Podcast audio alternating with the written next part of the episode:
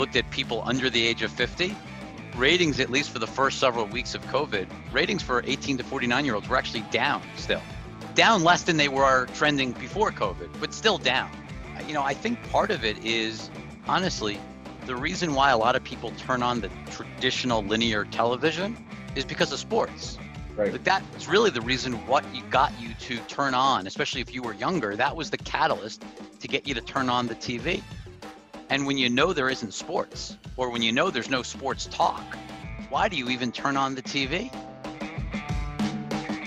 Rich Greenfield is a partner at Lightshed, a respected tech, media, telecom analyst and media futurist. We have a thought provoking discussion around the changing habits of personal content consumption, viewing surprises over the past six weeks, who is best positioned for the future and who isn't, and individual shifts in behavior. We explore many topics, including sports media rights and new on demand products to TikTok and Netflix. The recent statistics he shares around gaming increases may be expected, but they also beg an important question How fast will these new learned behaviors disrupt what we know today?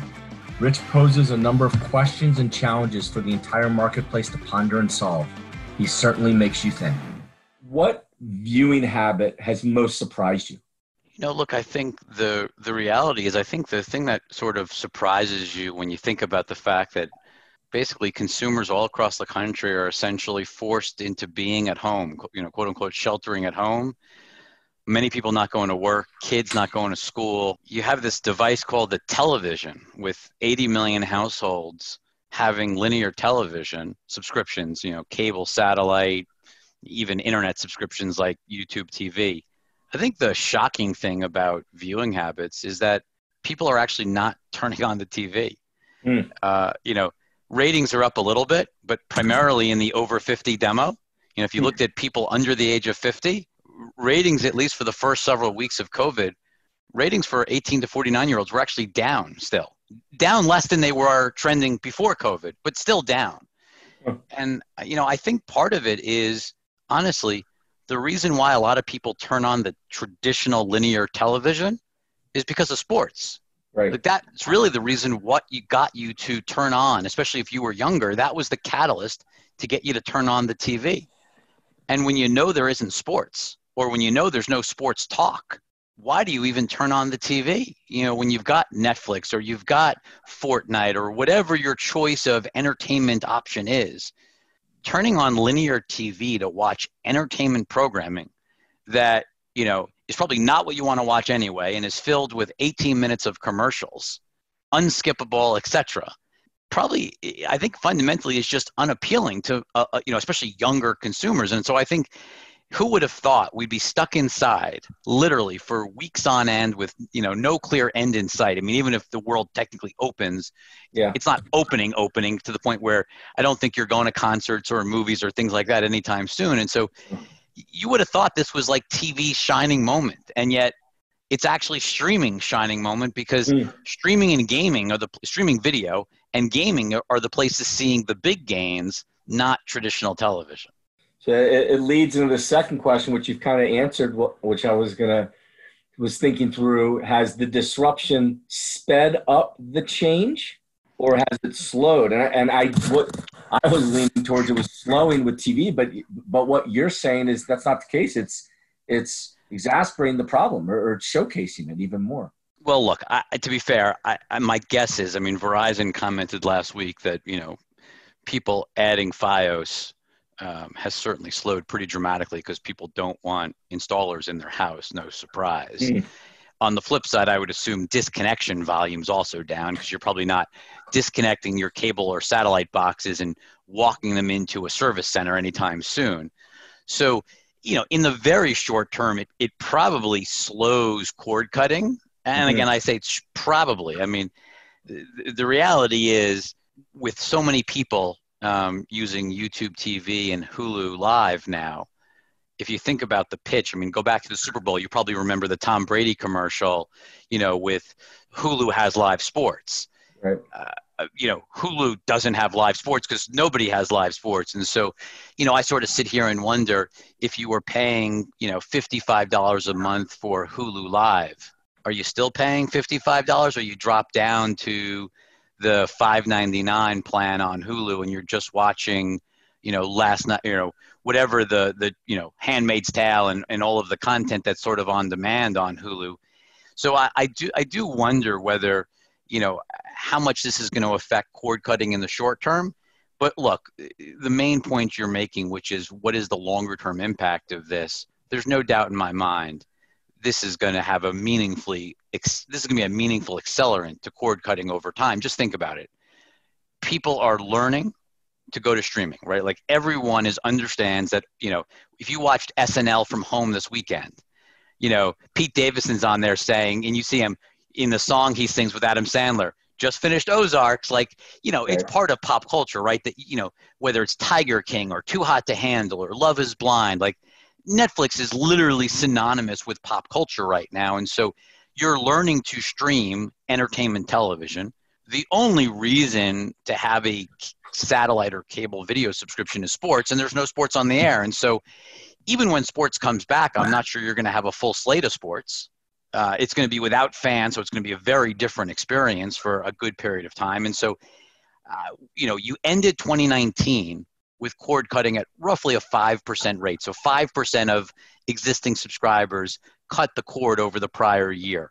My guess is in 2021, six, seven, eight, nine, I, don't know, it's going to be meaningfully higher than that, not just because of all the things we just talked about or I just mentioned, but just remember, you're probably going to have a weaker economy. I mean, we're at some level of recession. And so, you know, with bills, even at the lowest price points of things like YouTube TV at 50 bucks, these are not cheap services and so I, I just kind of feel like on the other side of COVID, whatever that other side means time wise, you are going to be, you know, adding a meaningful accelerant to the trends that we were already seeing, which was linear TV was already in trouble. I mean, we've been talking probably for the last three or four years about kind of how many sports fans are there in America? Because if you don't care about sports, you really shouldn't care about a, a cable or satellite bundle but you still have 80 million people subscribing. And there's no yeah. way you have 80 million diehard sports fans. Is it 60 million, 50 million, 40 million? It's probably 40 to 50 have at least one diehard sports fan. So the question is, how fast do you go from 80 to 40 to 50 million homes subscribing to big bundles? Whatever that pace was, you just hit the accelerator. Mm-hmm.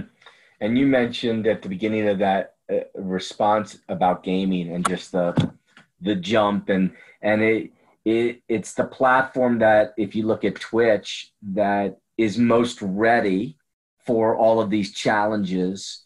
And outside the streamers and the gamers they're bringing in the traditional sport guys just publicity for the media then to, to just add fuel to the flame that they're already growing. And there's the streaming numbers continue to rise. Are you a gamer yourself I am not a big gamer. I mean, I don't mind playing games, but I'm a little too busy to get into the weeds of gaming. But like my kids, like I see my kids with Minecraft and Roblox and Fortnite and you know, you know, Verizon released some statistics, and I think the Verizon bandwidth or usage statistics that Verizon released, you know, I think streaming video is up like 30, 40%, linear TV is up single digits, but the number that's astounding, gaming bandwidth has doubled. Mm doubled. I mean, over 200% growth. Now, people are buying PS, you know, fours. People are buying Xboxes. People are playing. I mean, gaming is just filling time, especially for a younger generation. Uh, you know, look at the Travis Scott Fortnite the other night, where you had, you know, probably 15 million people either inside of Fortnite or watching people play Fortnite. Like, th- there is no doubt that Fortnite, or sorry, that gaming is sort of the new platform where young people congregate. It's just a fact. Yeah, no, it's a fascinating. If you take the Fortnite and Travis Scott, and like you said, twelve to fifteen, whatever that number ends ends up being, um, with very little promotion, you know, way in advance. Call it a couple days, it just goes, and then you take ESPN, who crushed it obviously this past weekend with three nights, and would you had you had fifteen million on the we did.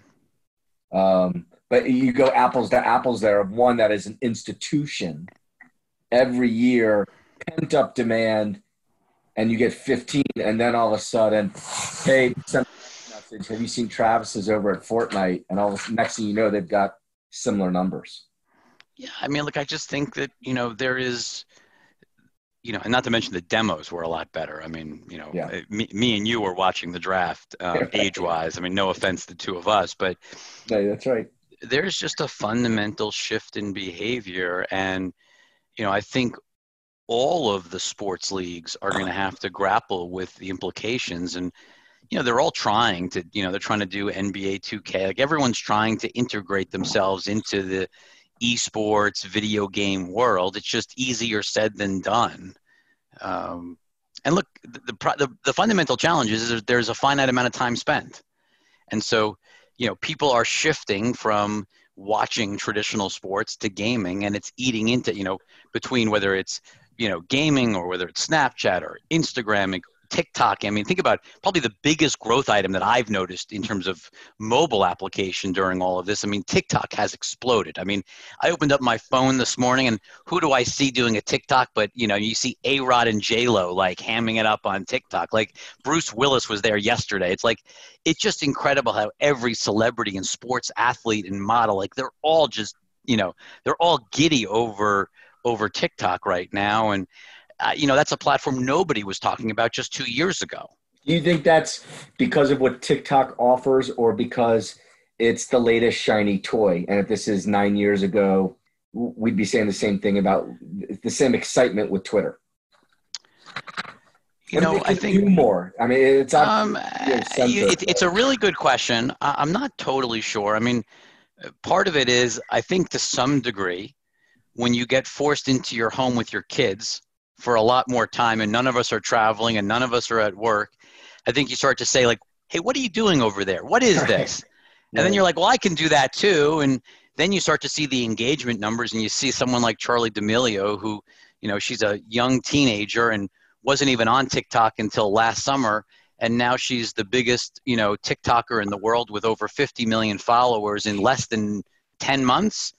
And, you know, in March she was on the Fallon show. I mean, people are becoming like real like celebrities out of this like you know bona fide celebrities just the way people were becoming bona fide celebrities on youtube you know six or seven years ago and so uh, to me it's just it's a massive new platform i mean think about Fortnite. I mean, look the way Ninja became a celebrity, you know, on that platform. I mean, these massive global platforms enable you to have celebrity stature. And so I think when you have that much engagement and that much conversation around it, um, it makes people want to be part of the platform. Mm. And, and, what about uh, newer streaming uh, platforms that are a paid model that are relatively new? A Disney Plus, a Quibi in the last month. You know, was the timing great for Quibi, or was it not good? That all of a sudden. I mean, look, sh- streaming platforms overall this is the greatest perfect storm, right? Like you're trapped at home, you got nothing to do. Schoolwork is, you know, lighter than normal, probably pass fail. Yes. Most kids don't even care. Like, I mean, you know, trying to get your kids to do homework in a world where it's pass fail and like there's no teachers around looking over their shoulder. Like, this is like the perfect opportunity for streaming video. And so, whether it's Peacock that launched in beta, whether it's Quibi, um, you know, whether it's HBO Max, which launches at the end of May, uh, this is without a doubt a, an unbelievable time for streaming platforms. I mean, you're seeing record signups to Disney Plus and Hulu, and Netflix just put up a, a mind boggling number. I mean, more than 50% of the ads of all of last year they added in Q1 alone. So, this is a great time for streaming. You know, Quibi may be a little bit disadvantaged only because it was meant to be a commuting tool or a commuting platform. And obviously, much like podcasts, I mean, think about what we're doing right now. Podcast yeah. listenership is down because people are not commuting. They're not going to the gym. They're not running the errands they would put on a podcast and listen to. And so, you know, Quibi may get hurt a little bit at the margin, but I think the overarching theme for streaming video services is this is the best thing that ever could have happened. And you wouldn't wish this on anyone, obviously, but, you know, being forced to be at home if you're a streaming platform and you can't get usage during this, you're never going to get usage, right? I mean, this this is the best it's going to get is having everyone trapped in their homes.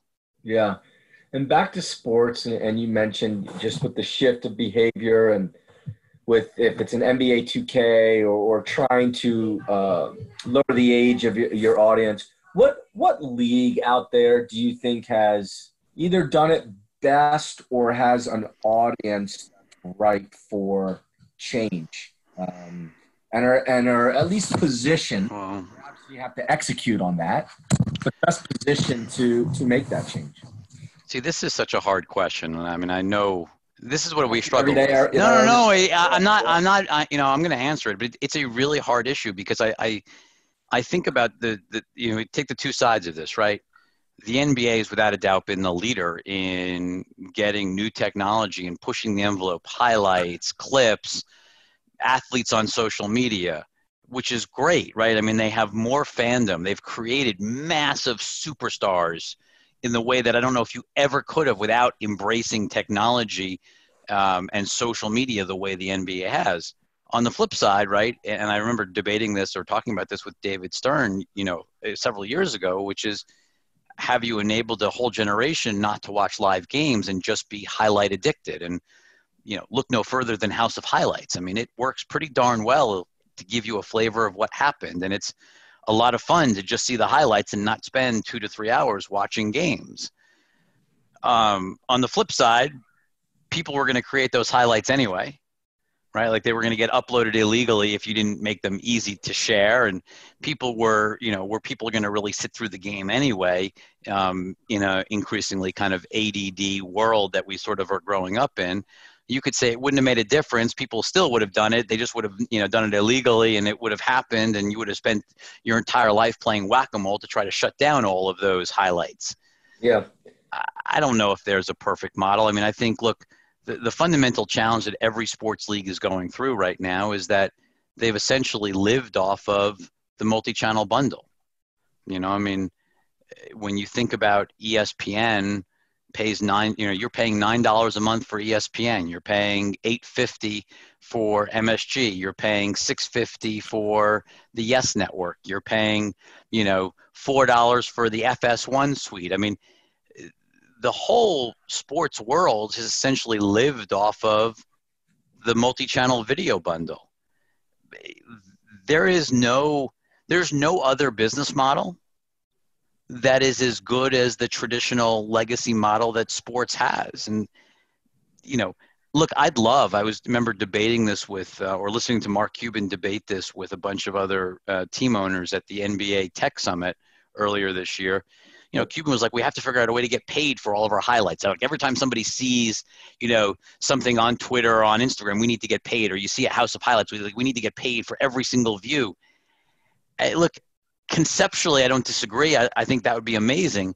But how do you make that happen? How do you actually, you know, price that out? And, you know, even if you did, would it come anywhere close to the value of the media rights that the NBA gets coming from TBS or, you know, TNT um, and ESPN? And it's hard to see how those numbers would ever add up. I mean, the problem is sports sort of has become attached at the hip to the big cable bundle, but now the cable bundle's going under mm.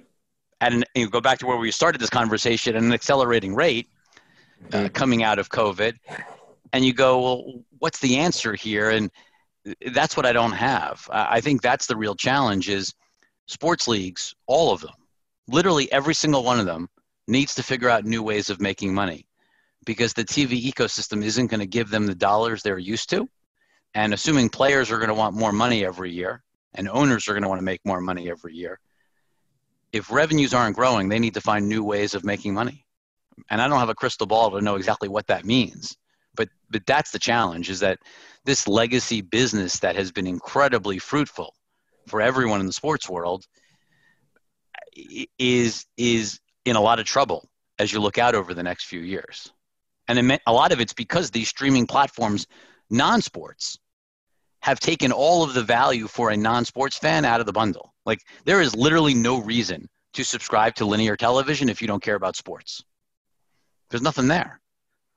You can get almost every single thing that you would want to see on one of these services. I mean, FX is on Hulu, broadcast TV is on Hulu and CBS All Access.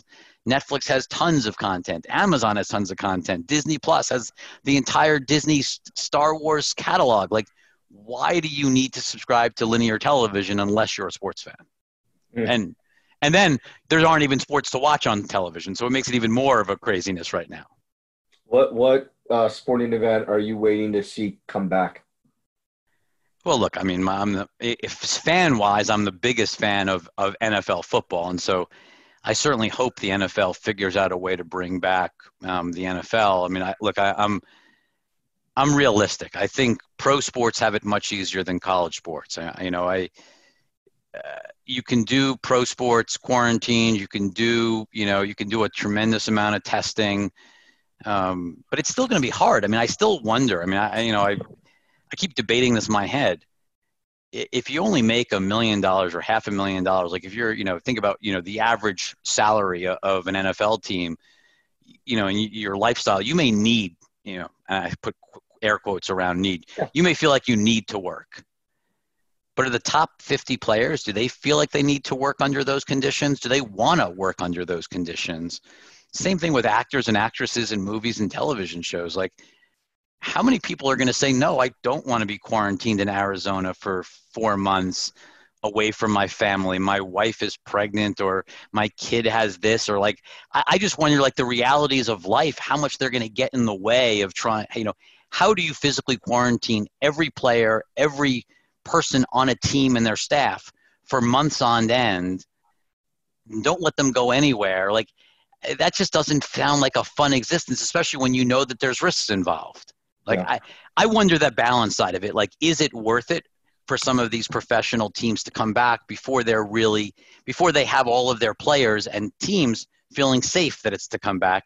And then college is a whole, whole no, another more difficult issue because with college sports and like I can't imagine a fall without college football. I mean, I truly cannot.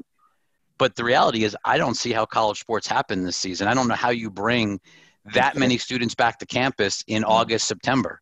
It just seems being brutally honest, it seems untenable. The more I talk and the more people I listen to over the last two weeks, I've gone from hopeful to uh, I'm at the point now where I literally think college football season it, it may happen next year, meaning during the school year, but I don't think it's happening in September, October, November, December.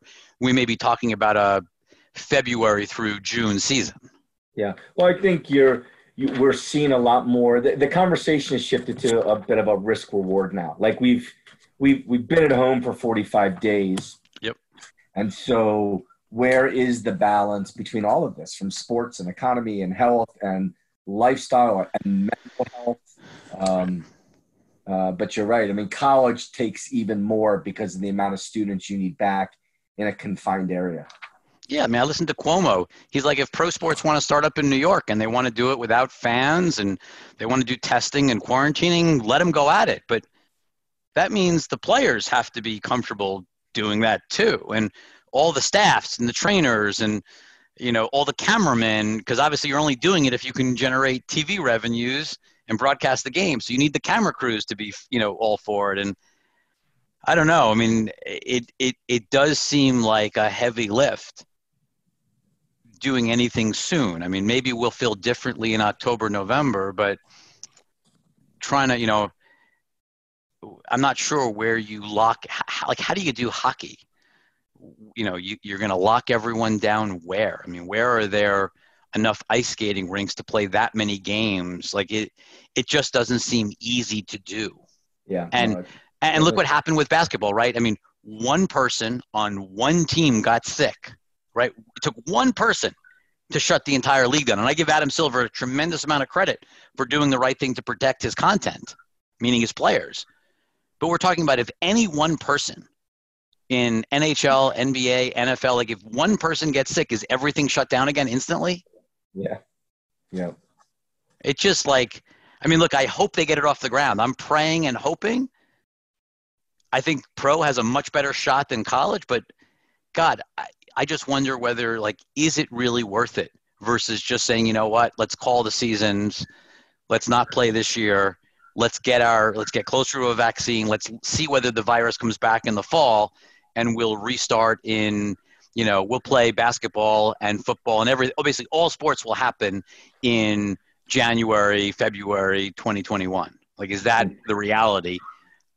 I don't think we're there yet, but I'm certainly starting to think a lot about that let me close with the crystal ball and let's let's push it out uh, let's push it out five years. And uh, and you can't answer it with sports media rights or um, or cord cut.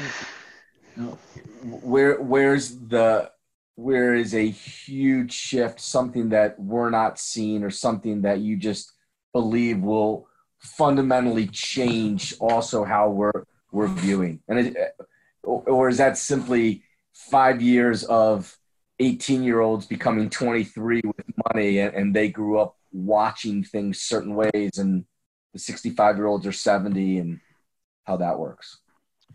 Well i mean look i think you know you, you you have to think about the economic models of sports that rely on regional sports networks right? So sports like baseball basketball hockey rely on regional sports networks I don't think those businesses are going to exist in five to 10 years the way they do today. And so the question is if you own one of those franchises, what is your business? Sorry, what does your business look like in five to 10 years? Like, can you make payroll? Like, media rights are so integrated into these businesses. So I think the, you know, the question really becomes what do these sports look like? Because they've got, you know, I, I, one of the things I think a lot about is the average baseball viewer is now old, right? Like the, the, the viewer is aging substantially. Younger population isn't even, go back to what we were talking about before, the younger population isn't watching live sports. So, um, how do you, what do the, is it new sports emerge? Like are you know do video games and esports become far far bigger over the next five to seven years? Um, do sports that have been huge in europe you know does i wonder whether soccer becomes a whole new level of importance in this country in five to ten years relative to some of the other sports? It's, it's younger. You know look at the way people watch epl on saturday mornings on nbc sports gold um, relative to the average age of someone watching a major league baseball game like yeah. but look I, maybe the biggest change getting back to your question and saying i can't talk about media rights maybe the end result yeah. is, is going to be honestly maybe seasons are going to have to get a lot shorter you know and maybe that's the biggest takeaway is that you know the length of nba the length of nhl the length of major league maybe these seasons are just far too long given the economic model that currently exists that you can't sustain people watching and you can't have networks paying that much money. And so you're going to need to make these sports feel like every game is more important. It can't just be about like, hey, you play 100 and whatever, how many, 140 baseball, whatever, the 160 baseball games, and then everybody 108, and then you wait for the playoffs. Like, it, it may just, you may have to figure out how do you make these events, these regular events, feel more special. I mean, that's what football has going for it. Is every week feels special Mm. That is not the way the other sports feel right now. And I wonder as we look out, looking at how the whole economic model around these companies is changing, is the end result they've got to restructure. You know, we saw some glimpses of it with the NBA talking about sort of a midseason playoffs. Like maybe we have to rethink these sports because the fan isn't going to be there for the traditional regular season that's been there. And so there needs to be a reboot uh, of actually how these sports are structured over the next five years. And I don't think that's crazy to kind of forecast looking at where, I mean, think about how much has changed in the last five or seven years. Looking out five to seven, that doesn't seem crazy at all to me.